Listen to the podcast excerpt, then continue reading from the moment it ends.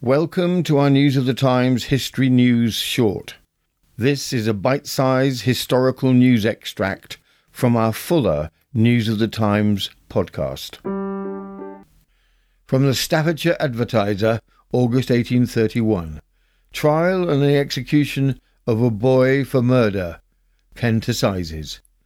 The judge took his seat on Friday morning at half past eight to try John Amy Bell, aged 14, for the murder of Richard F. Taylor, aged 13, in a wood in the parish of Chatham. Few cases, perhaps, have ever excited in a court of justice more intense interest than the trial of this wretched boy. If we may judge from the excessively crowded state of the court by all classes, of the fair sex there was a vast assemblage, all well dressed and some fashionably. For hours before the opening of the doors of the court, every passage was thronged with persons pressing for admission.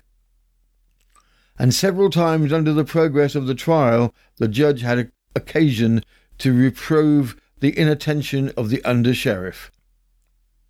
Several witnesses proved seeing the boys together on the day in question and identified the b- body.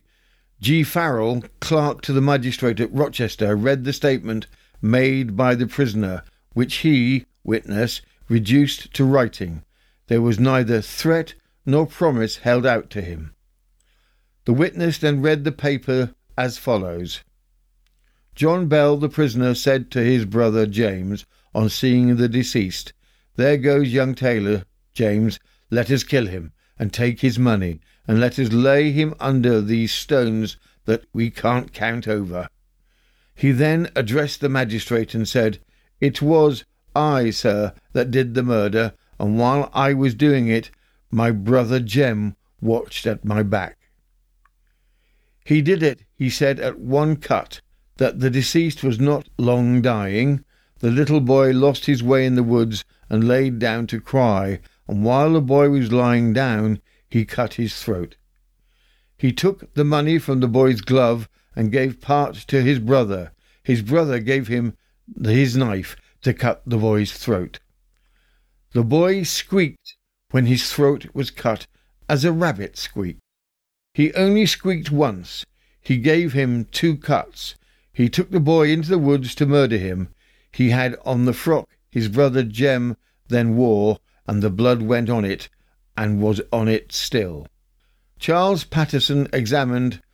I am a constable, and had the prisoner in my custody, and was taking him from Rochester to Maidstone jail, and in passing a pond, the prisoner observed that this is the pond where I washed my hands and the knife after I did the crime, and he remarked on seeing a path that led to the road. That is the road that leads to the road to the spot where I killed the poor boy. Don't you think, sir, he's better off than I am? The prisoner also showed me a place where he came out of the wood with the bloody knife in his hand, he said, and also a place where he and the deceased went into the wood that before they had been together in a turnip field, and pulled a turnip which the deceased pared with his knife, and then he took the deceased into the wood under the pretext of showing him a short way home. But after they had got some distance, he told the deceased he had lost his way, and the deceased, on hearing that, sat down and began to cry. And on that he jumped on the deceased, and in an instant cut his throat that he took the money then partly from the deceased's hand and partly from the purse. He had great difficulty in getting the money from the hand. It was closed so fast, and that after getting the money he rushed out of the wood greatly alarmed. On taking him to jail, the prisoner said he need not to be ironed. He knew he should be hung and would not attempt to escape. Mr. Justice Gaselee addressing the jury at great length, going through the whole of the evidence and commenting on it as he went on. The case, he said, was one of a nature that the whole of his professional experience had not furnished him with another instance of, and it was one which would require the serious attention and consideration of the jury.